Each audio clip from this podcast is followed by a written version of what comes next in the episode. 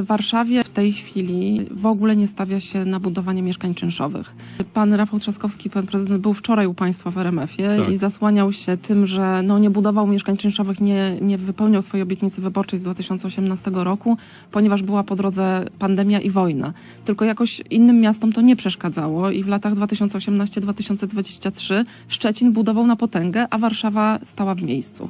To jest jedno z kluczowych wyzwań dzisiaj, bo dzisiaj ludzie muszą mieć poczucie, że mogą się utrzymać w Warszawie. I nie mówimy tutaj o osobach tylko tych, które pracują w gorzej opłacanych zawodach, ale mówimy również o klasie średniej nawet. Mamy coraz więcej ludzi, których nie stać na kredyt. W całej Polsce to jest 70% ludzi, którzy nie mają zdolności kredytowej, którzy na rynku prywatnym wynajmu nawet mają problem z utrzymaniem się, wydają na te mieszkania czy na kredyt więcej niż połowę swojej pensji, czasem jedną pensję osoby składającej się na gospodarstwo domowe. Bardzo często również ten wynajem komercyjny jest bardzo niestabilny, więc miasto ma obowiązek zacząć inwestować w te mieszkania, budować mieszkania dla klasy średniej, mieszkania czynszowe. To nie jest kwestia tylko zapewnienia możliwości wyboru i bezpieczeństwa osobom, które nie chcą albo nie mogą wiązać się na całe życie kredytem, ale to jest również ograniczenie tych y, szalejących wzrostów cen, które obserwujemy no, szczególnie dotkliwie w Warszawie.